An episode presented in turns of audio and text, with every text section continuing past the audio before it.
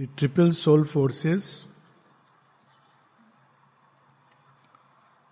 और हम लोग हैं पेज पाँच सौ पाँच फाइव हंड्रेड फाइव पर। मूल सत्य इसमें यह है कि ठीक वैसे जैसे दिव्य जननी, जगत जगन माता अपने ही अंदर से चार महाशक्तियाँ प्रकट करती हैं जड़ जगत से जो विकास चल रहा है और ऊपर की ओर अभी समाप्त नहीं हुआ, उस विकास में सहायता करने, उसको सपोर्ट करने, उसी प्रकार से आत्मा जो दिव्य जननी की ही संतान है, उन्हीं का एक प्रकाश पुंज है, दिव्य स्फुलिंग है, वो भी अपने अंदर से तीन शक्तियाँ प्रकट करता है इस विकास क्रम में सहायता करने के लिए। तो जो पहली शक्ति हम लोगों ने पढ़ी, अभी इसमें उसका नाम आया नहीं है, किंतु शेयरविंद एड्रेस करेंगे Madonna of suffering mother of grief divine तो वो जड़ प्रकृति में कार्य करती हैं, ठीक जैसे माँ सरस्वती बिल्कुल करीब आकर पेशेंटली आशा जगाती रहती हैं और हम लोगों को छोटे छोटे कदम पर छोटे छोटे डिटेल्स में उनकी सहायता होती है। उसी प्रकार से ये भूदेवी के रूप में ये पार्थिव जगत में जितनी पीड़ा है, जितना दुख है, जितना कष्ट है, ये उसको अपने अंदर सहती रहती हैं।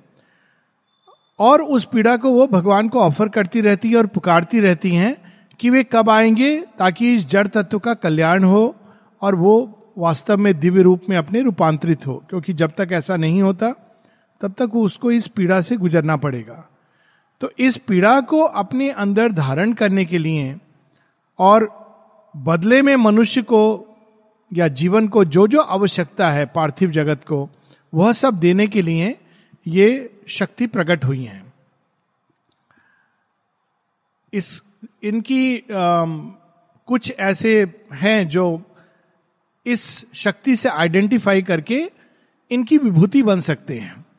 जैसे अगर हम अपने रीसेंट टाइम्स में अगर देखें हर युग में ऐसे लोग रहे तो मदर टेरेसा या फ्लोरेंस नाइटिंगेल या बाबा आमटे, ये सब इनकी विभूतियाँ हैं जो जड़ जगत में जो पीड़ित है मनुष्य, उसकी पीड़ा को अपने अंदर लेते हैं। बाबा आमटे की कहानी हम सबको पता है कि कैसे उन्होंने जो कुष्ठ रोगी हैं, उनके बीच में रह करके काम किया और करोड़पति घर से थे। माता पिता ने कहा, ये क्या बेवकूफ़ी कर रहे हो तुम? लेकिन उन्होंने काम किया और उस जगह का नाम उन्होंने दिया आनंद वन तो ये इन्हीं की विभूतियाँ हैं जो संसार के अंदर आशा, संसार के दुख को अपने अंदर आत्मसात करके वहाँ आशा के बीज भी खेड़ती है। ये हम लोगों ने पिछली बार पढ़ा था और वो आवाहन कर रही हैं इस पीड़ा को अपने अंदर धारण करके कि हे प्रभु, तुम आओ तुम आओ तुम आओ। और वो सुन रही हैं कि भगवान कह रहे हैं हाँ मैं आऊँगा मैं आऊँगा, एक आश्वासन सुन रही हैं, आई कम।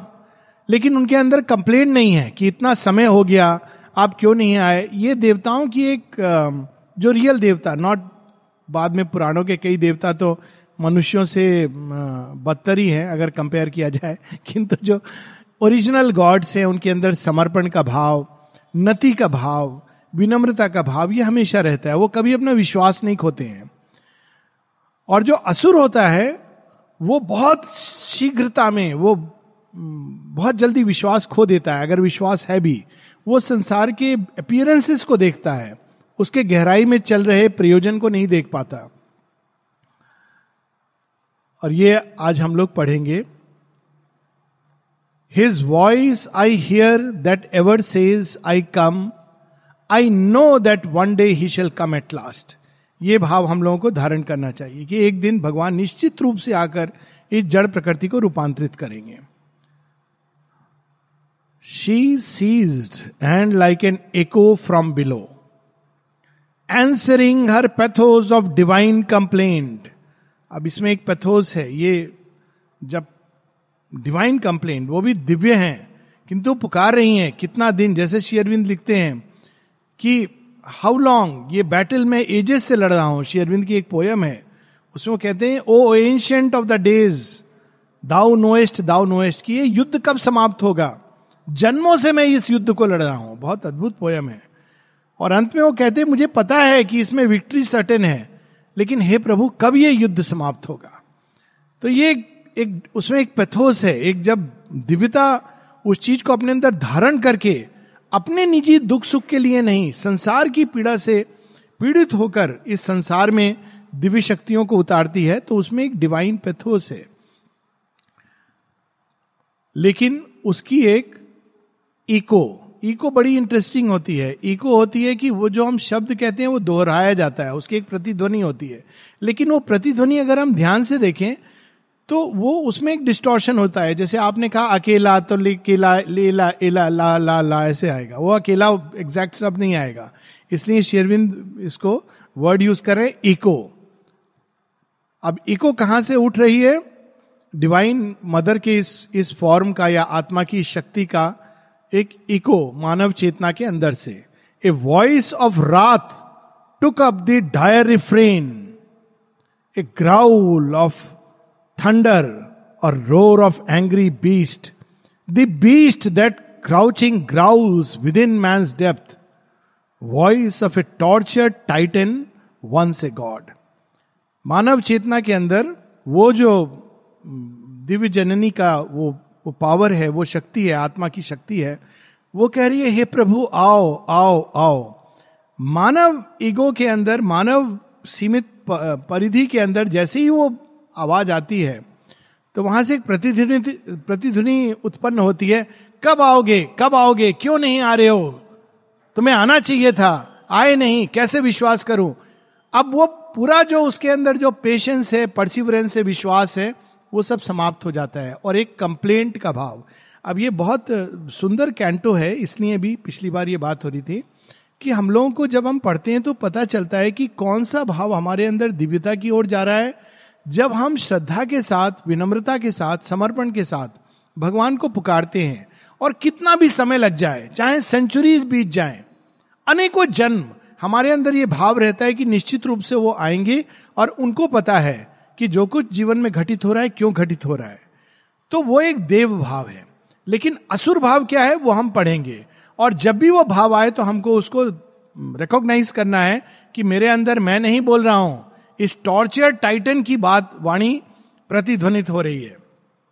वो क्या कहता है? I am the man of sorrows I am he who is nailed on the white cross of the universe to enjoy my agony God built the earth कि मैं तो दुख पीड़ा के लिए जन्मा हूँ। और मेरे दुख को भगवान एंजॉय कर रहा है। ऐसे लोग हैं। एक बार मैं बहुत आश्चर्य होता है। एक बार एक स्टूडेंट से मैं मिला था। वो मुझे कहता है, सर, ऐसा भी तो हो सकता है कि भगवान वास्तव में एंजॉय करता है। दुख इसलिए वो दुख देता है।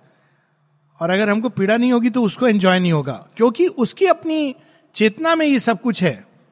ऐसे राक्षसी वृत्ति के लोग हैं जो दूसरे की पीड़ा को बहुत एंजॉय करते हैं।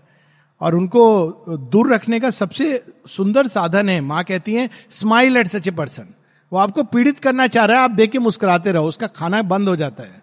चला जाएगा वो मुड़ करके। Mother says that smile at the adversary तो लेकिन उसको पीड़ा में आनंद आता है। तो कहता है, भगवान ने ये संसार हमारी पीड़ा के लिए बनाया है।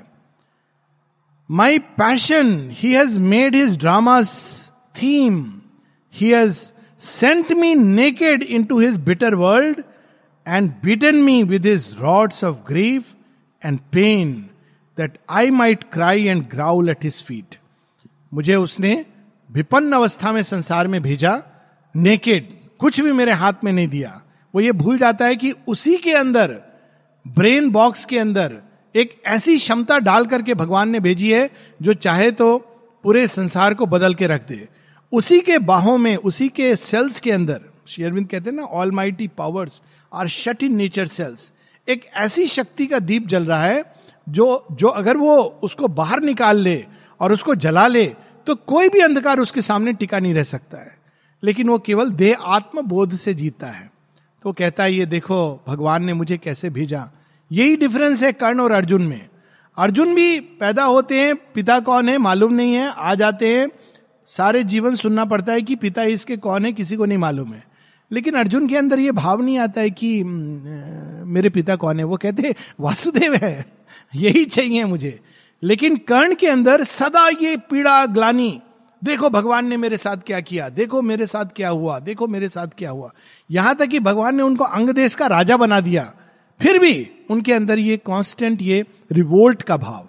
ये रिवोल्ट एक आसरी वृत्ति का लक्षण है। सरेंडर नहीं होता है रिवोल्ट होता है। That I might cry and growl at his feet तो इस तरह की फिलोसफीज हैं जिसमें लोग कहते हैं कि भगवान पीड़ा देता है ताकि हम उसकी पूजा करें। वास्तव में अगर भगवान ऐसा करता है तो बहुत ही क्रूअल है। पूजा करने योग्य नहीं है। जब बहुत पहले जब मैं छोटा था, किसी ने ये बात मुझे कही थी।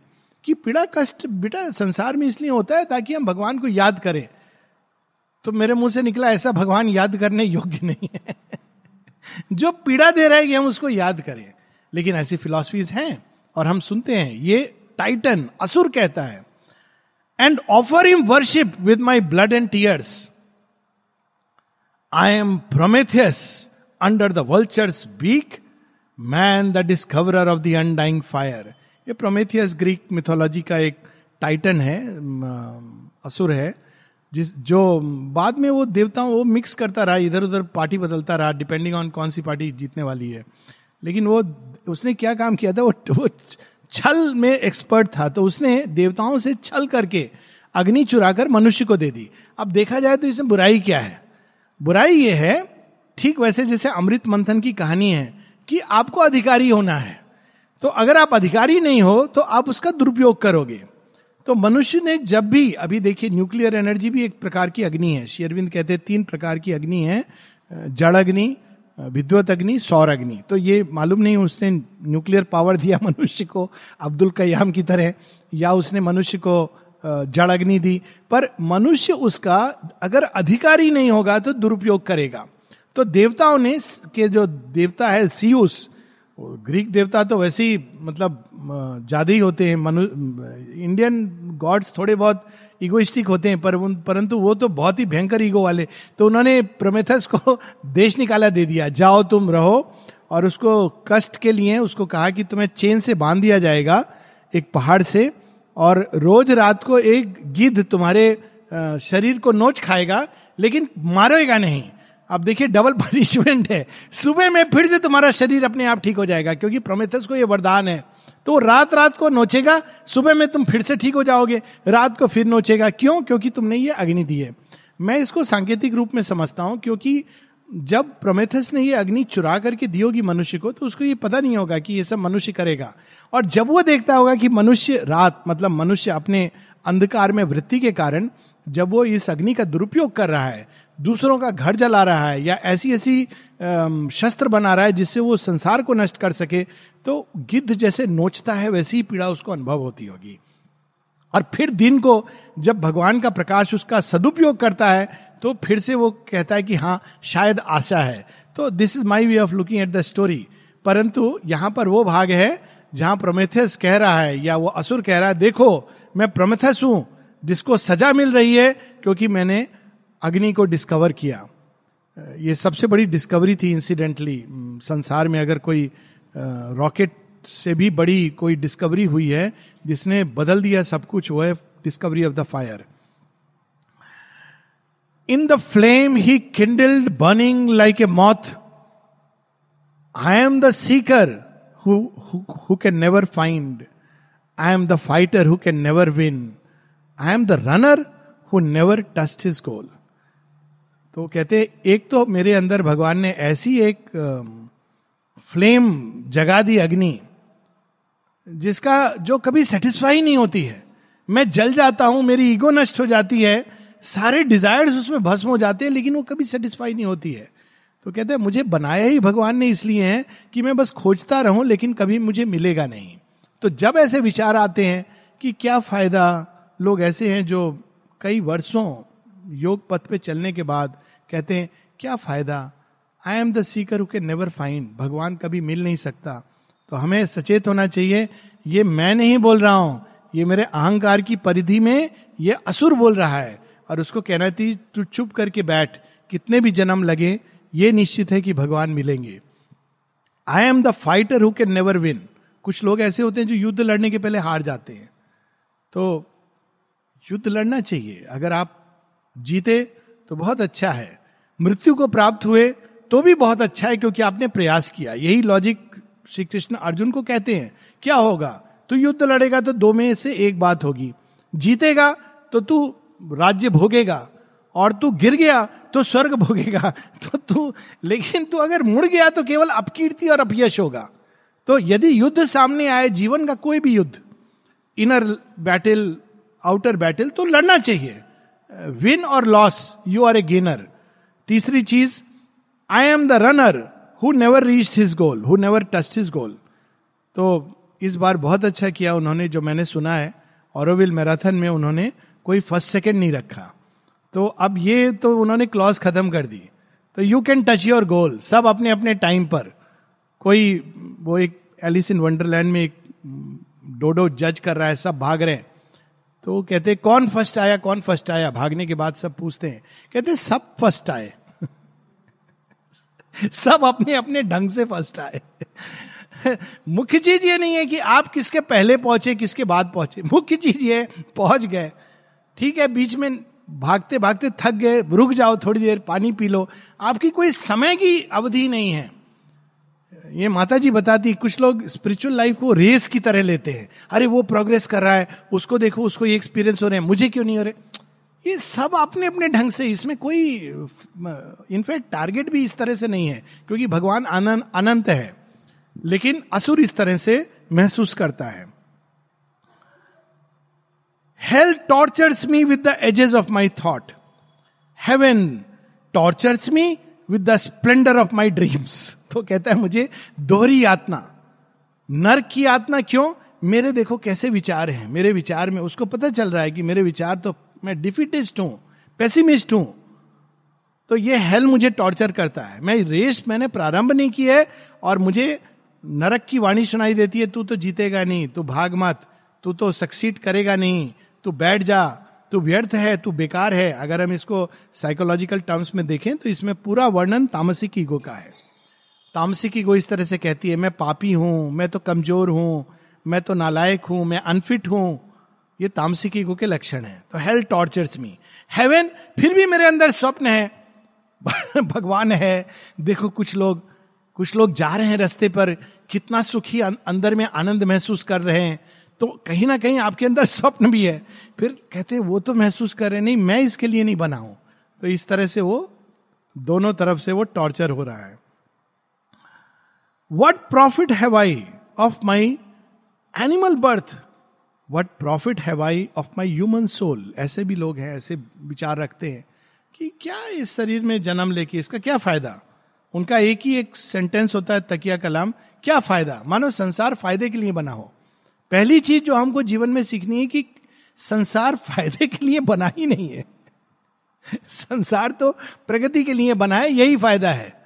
नफा नुकसान हार जीत इसके लिए बना ही नहीं है तो हमारा माइंड एक डिस्टॉर्शन कर चुका है ये टाइटन के कारण। संसार तो एक जॉयस जर्नी है, जिसमें constant experience and progress and learning and growth है, और कुछ नहीं है इसमें। लेकिन जब हम ये देखते हैं, मेरा क्या फ़ायदा? ऐसे लोग हैं जो कहते हैं, सोल है, सोल से क्या पेट भरेगा? और उनको अगर कह दो कि हाँ कैसे? सोल जाएगी मार्केट में लाने? नहीं, सोल नहीं जाएगी, भगवान लाएँगे। क्या गारंटी है? गीता में लिखा हुआ है योग शेम बहा में हम यदि सोल अवेकेंड है तो आप भगवान को सरेंडर करोगे। भगवान को सरेंडर करोगे तो भगवान माध्यम ढूंढ देंगे। लेकिन ये उन लोगों को नहीं समझ आती। वो कहते हैं सोल है तो उससे क्या लाभ है? I toil like the animal like the animal die I am man the rebel man the helpless serf ये दो अवस्थाओं में ये चेतना झूलती रहती है। तमोवृत्ति। एक है जहाँ वो, हम तो बने ही केवल नीचे रहने के लिए हैं। Slave mentality, Ghulam.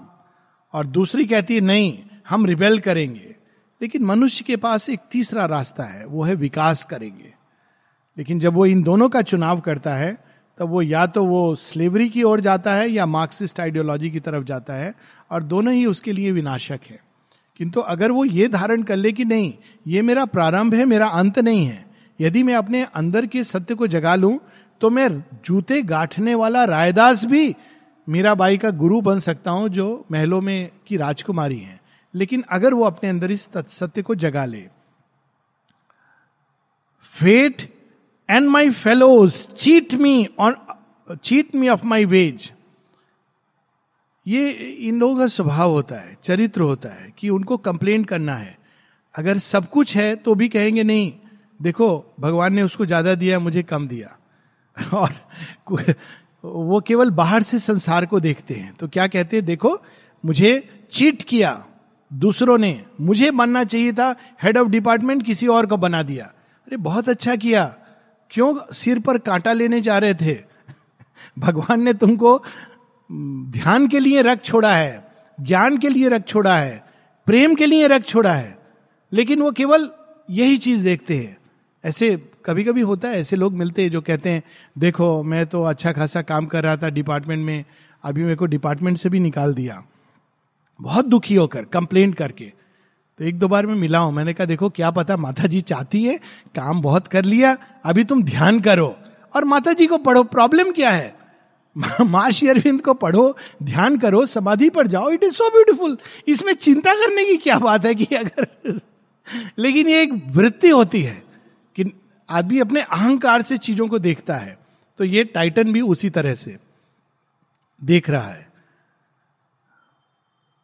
I loose in with my blood my servitude seal and shake from my aching neck the oppressor's knees only to seat new tyrants on my back ये तो बहुत अद्भुत लाइन है और ये हम सब देखते हैं। मनुष्य सोचता है, ये बदल जाएगा, ये गवर्नमेंट चली जाएगी, दूसरी आएगी तो बहुत अच्छा होगा और वो लड़ता है।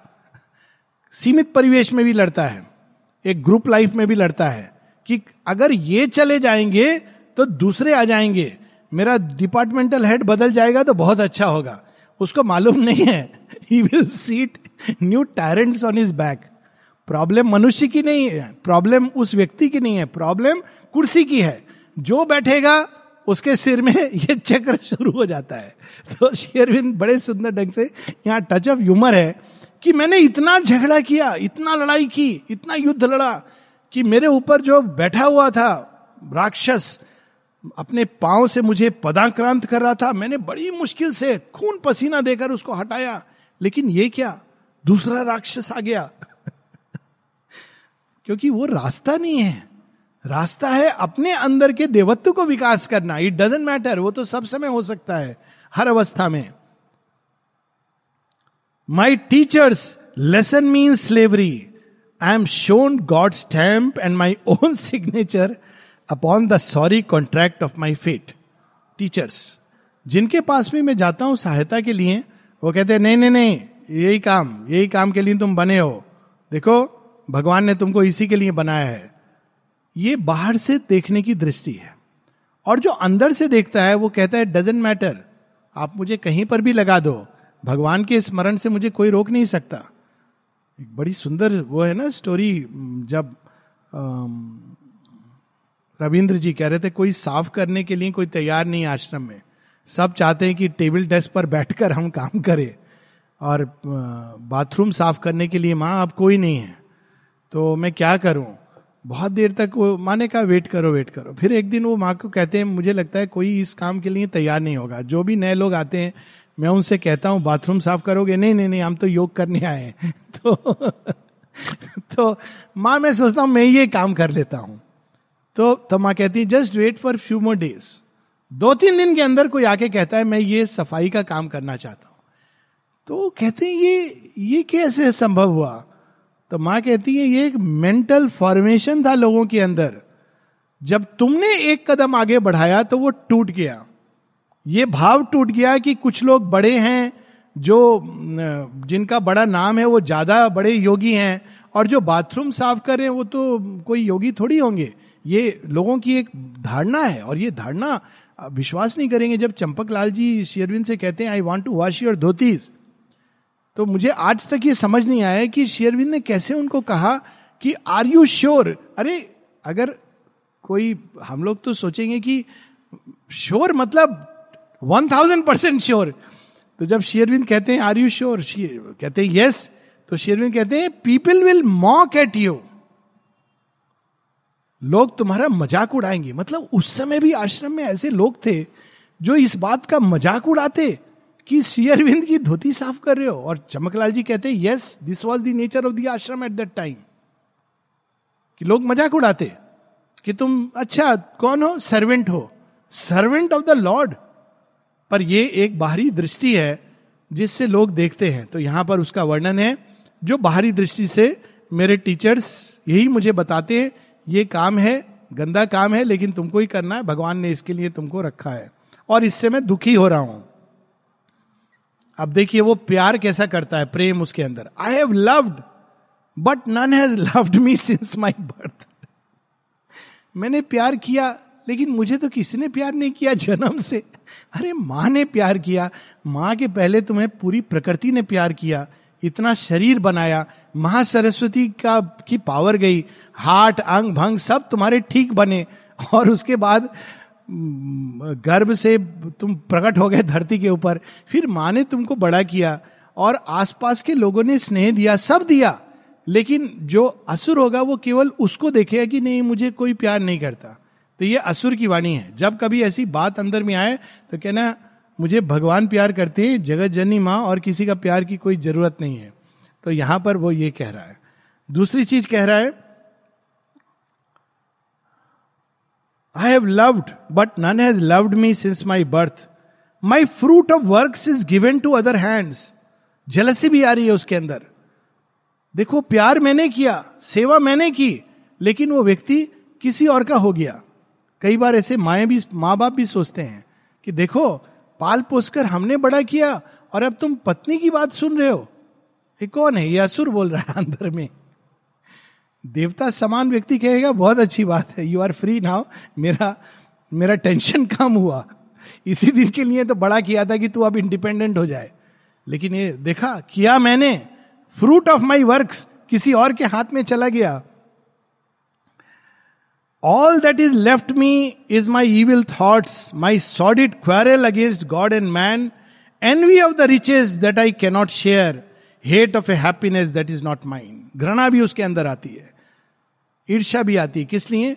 वो इतना अमीर है, मेरे पास धन नहीं है। Envy of a riches I cannot share वो इतना खुश है, मैं खुश क्यों नहीं हो? अरे, तुम खुश क्यों नहीं हो? एटीट्यूड को चेंज करो। तो अब क्या होता है कि इसीलिए माँ कहती है, दूसरों को ज़्यादा बताना नहीं चाहिए कि मैं कितना खुश हूँ। अगर कोई पूछे कैसे हो तो बोलो ग्रेस क्यों? क्योंकि पता नहीं आपको उसके अंदर क्या प्रतिक्रिया होगी। अगर आपने कह दिया मैं खुश हूँ तो उसके अंदर ईर्षा भी आ सकती है। अच्छा ये खुश है। मैं क्यों नहीं खुश हूँ? और वो इलविल का काम करती है।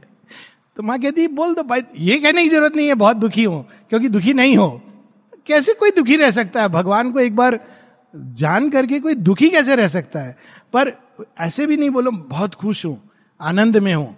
थोड़ा आनंद को डाउन स्केल करो। टेन हंड्रेड एक्सपीरियंस करे तो उसको दो तीन ऐसे। हाँ हाँ खुश हूँ नेचुरल है। माता जी की ग्रेस है ना तो आनंद है, बस। ज़्यादा नहीं, बहुत खुश हूँ, बस उसकी नज़र लगेगी। तो यहाँ पर ये टाइटन इस तरह से सोचता है I know my fate will ever be the same क्योंकि उसको श्रद्धा नहीं है। तो कहता है, ऐसे ही जीवन मेरा हमेशा रहेगा। भगवान कुछ प्लान भी कर रहा है उसके लिए, अगले क्षण। बहुत सुंदर चीज़, बहुत सुंदर अनुभव, लेकिन वो अपने ही विचारों से उसको कॉन्ट्राडिक्ट कर देगा कि मैं तो ऐसे ही रहूँगा। तो भगवान कहता है, ठीक है, थोड़ी देर तू रह ले, ऐसे ही रह ले, क्योंकि तुझे तो श्रद्धा नहीं है मेरे ऊपर। It is my nature's work that cannot change फिर वो कहेगा, मैं क्या करूँ? मेरी प्रकृति ऐसी है, भगवान ने बनाई है, ये बदल नहीं सकती। माँ कहती हैं कि जो लोग, बड़ी सुंदर एक वाणी है माँ की, क्या एनालिसिस है उसमें? माँ कहती हैं, जब कोई किसी की बुराई करता है या अपनी बुराइयों को दिखाता नहीं है और एक साधु बच्चा बन के सामने आता है तो माँ कहती, इसका मतलब है कि उसको भगवान में श्रद्धा नहीं है। अब ये कैसे माँ ने कह दिया? तो माँ कहती, तुम पूछोगे कि मैं ये क्यों कह रही हूँ? कहती, अगर उसको श्रद्धा होती तो वो जानता कि कितनी भी बड़ी बुराई क्यों ना हो, ग्रेस के सामने कुछ भी असंभव नहीं है। श्रद्धा होती तो कहता कोई बात नहीं, जैसा हूँ, आपका हूँ, और निश्चित रूप से आप मुझे इसमें से निकाल लोगे। लेकिन श्रद्धा का अभाव हमको बाहर से अच्छा दिखने के लिए और दूसरों को बुरा बताने के लिए यह अश्रद्धा का एक प्रतीक है।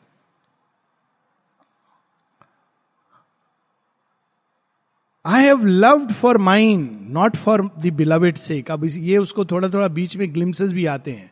कि वास्तव में मैं कहता हूँ प्यार किया है मैंने प्यार नहीं किया आपने लिए प्यार किया है। ट्रू लव क्या होता है? माँ एक शब्द में डिफाइन करती है when you love for the sake of the person और for the sake of love माँ कहती है जैसे तुम श्वास लेते हो तुम किसी व्यक्ति के, के तरफ़ उस लव को डायरेक्ट नहीं कर रहे हो उसके अंदर छिपे जो दिव्यता है उसको डायरेक्ट कर रहे हो। तुम अपेक्षा नहीं करते हो कुछ भी क्योंकि तुम्हारी सारी अपेक्षाओं का केंद्र केवल भगवान है। तो माँ कहती दैट इज़ ट्रू लव और वो लव किसी भी के भी प्रति हो, उसके अंदर एक पावर होती है। माँ कहती है all all love which is in the nature adoration शेरविंद कहते हैं has the power in it to transform us लेकिन वैसा होना चाहिए। तो टाइटन कहता है, मैं तो ऐसा प्यार नहीं कर सकता। I have lived for myself and not for others lives each in himself is sole by nature's law so God has made his harsh and dreadful world so has he built the petty heart of man अगर आप बोलोगे, देखो, स्वार्थ से बाहर निकलो तो जो देवता तुल्य व्यक्ति होगा, कहेगा हाँ हालाँकि आपने क्रिटिसाइज किया, मुझे बुरा लगा, पर बात सही कह रहे हो। है तो मेरा स्वार्थ। मुझे इसको दूर करना चाहिए। फिर आप भगवान को ऑफ़र करोगे, उसको हटाओगे। लेकिन जो असुर तत्व का व्यक्ति होगा वो कहेगा हाँ मैं हूँ स्वार्थी। तो क्या हुआ? भगवान ने मुझे ऐसा बनाया फिनिश्ड मैं ऐसे ही हूँ। मैं जैसा हूँ वैसे ही रहूँगा। ये अब इसके सामने आपकी कोई लॉजिक नहीं काम कर सकती। ये ट्रंप कार्ड है। सो so, यहाँ पर कहा जा रहा है कि this does not work so has he build the petty heart of man only by force and ruse can man survive for pity is a weakness in his breast his goodness is a laxity in the nerve और उसकी gospel क्या होती है?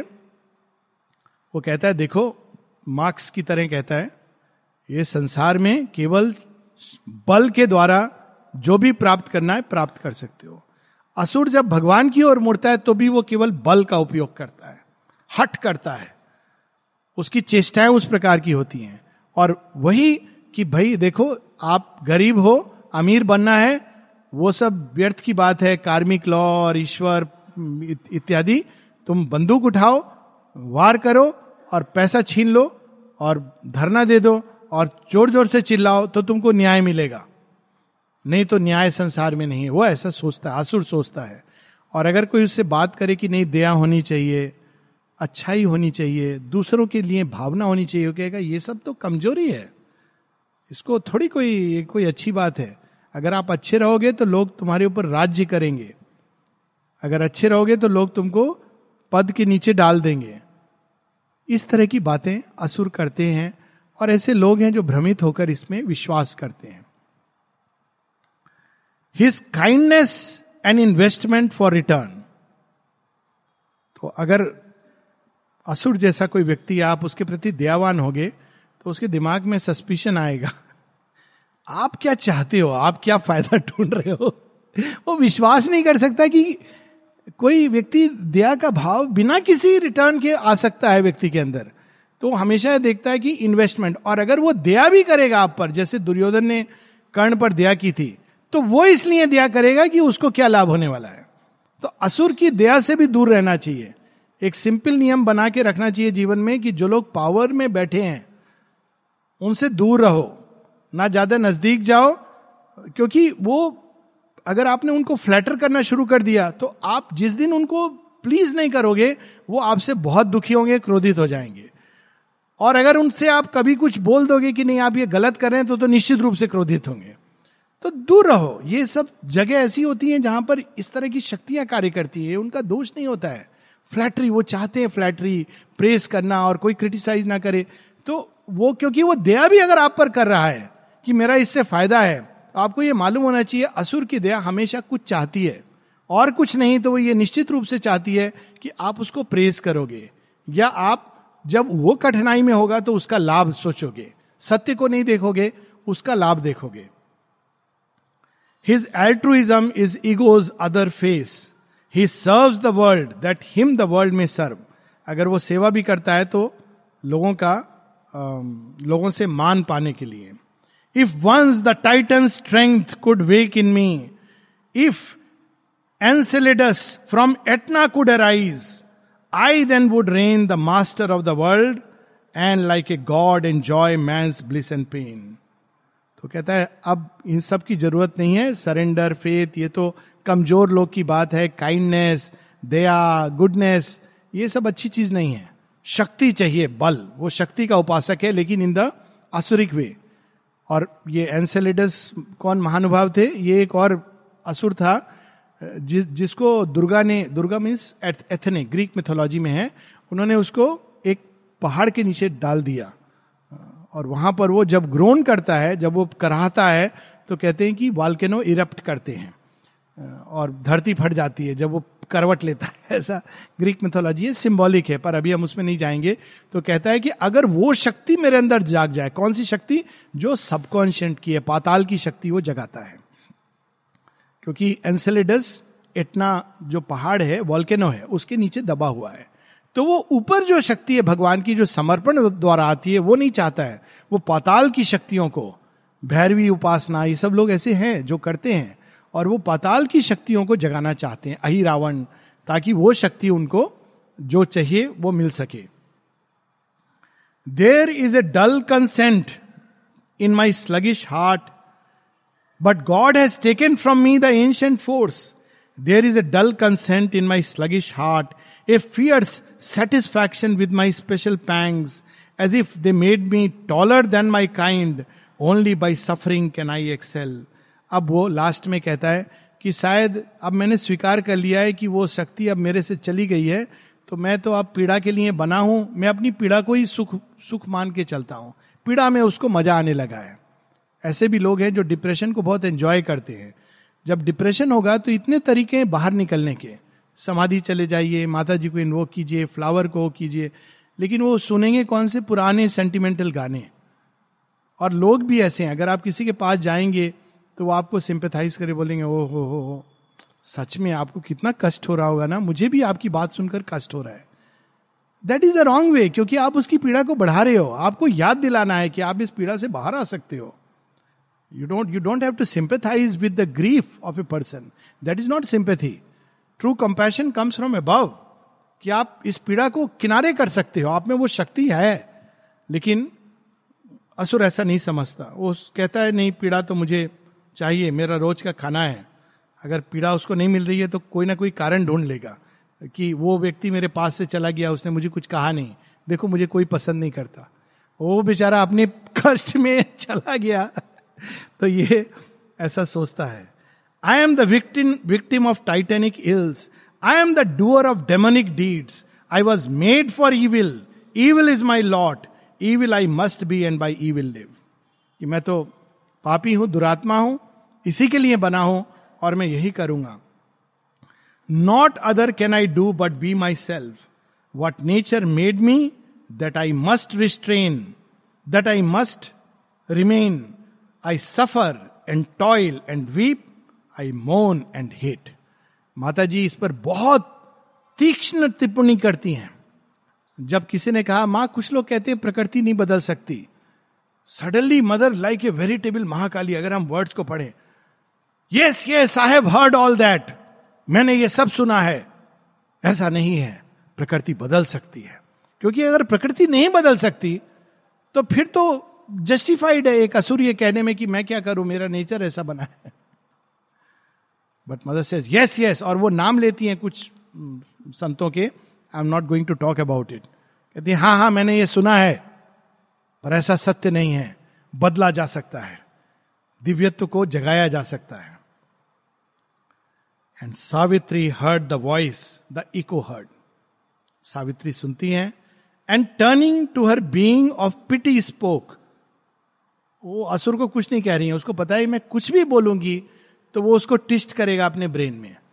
शेयरविंद जब माता जी जब किसी को लिखती थी कि no my child I love you very much I want you to remain here तो नेक्स्ट डे चिट्ठी जा रही है हाँ मुझे पता है। माँ जानबूझ के ऐसा लिख रही हैं। मुझे सांत्वना देने के लिए वास्तव में तो वो दिल से ये चाहती है कि मैं यहाँ से सदा के लिए चली जाऊँ। श्री अरविंद को लिख रही है। तो श्री अरविंद फिर लिखते नहीं नहीं, मेरी बात हुई है। माँ तुम्हें बहुत प्रेम करती हैं। तो फिर चिट्ठी जा रही है हाँ हाँ आप तो माँ का ही पक्ष लोगे। आप थोड़ी मुझे सच बताओगे। इमेजिन तो माँ उसको कुछ नहीं कहती है। वो उसको आत्मा को संबोधित कर रही हैं, क्योंकि आत्मबल जागेगा तो टाइटन दूर भागेगा। तो हमको भी उस उस बींग की जगह आत्मबल को जगाना चाहिए। तो क्या कहती हैं? Madonna of suffering mother of grief divine thou art a portion of my soul put forth to bear the unbearable sorrow of the world सहन शक्ति ये उनका गिफ्ट है। तो माँ क्या कहती है उनको? इस सहन शक्ति को तुम जगाए रखो। माँ कहती है, दो ही चीज़ें चाहिए ट्रांसफॉर्मेशन के लिए। एंड्योरेंस एंड फेथ दो चीज़ें अगर हैं तो you will arrive because thou art man yield not to the doom तुम्हारे ही कारण मनुष्य फिर भी अपने अंदर जिजीविशा को रखता है, आशा को जगाए रखता है। But ask for happiness and strive with fate because thou art the wretched still can hope but thine is the power to solace not to save आप सांत्वना दे सकती हो, आशा जगा सकती हो, लेकिन सेव करने की आप, वो शक्ति आपके अंदर नहीं है। सहन शक्ति दे सकती हो, और देनी चाहिए। चूँकि आप हो, मनुष्य कालांतर में अपने दुख को भूलकर फिर से सुख की खोज में निकलता है। One day I will return a bringer of strength आपको जो शक्ति चाहिए, मैं एक दिन लाऊँगी।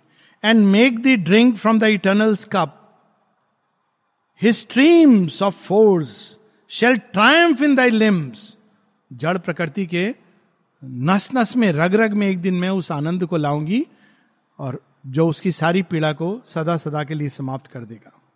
And wisdom's calm control thy passionate heart thy love shall be the bond of human kind ये एक ऐसा लव है जो गिव अप नहीं करता है कभी। ये प्रेम एक सूत्र में सारे संसार को पिरो देगा। Compassion the bright key of nature's acts करुणा मनुष्य के कर्मों का प्रयोजन बनेगी। ना कि नफा, नुकसान सक्सेस फेल्योर केवल करुणा। करुणा से माँ कहती हैं one of the sign of the superman is की वो करुणा से भरा हुआ है। माँ एक लक्षण बताती हैं। He be full of compassion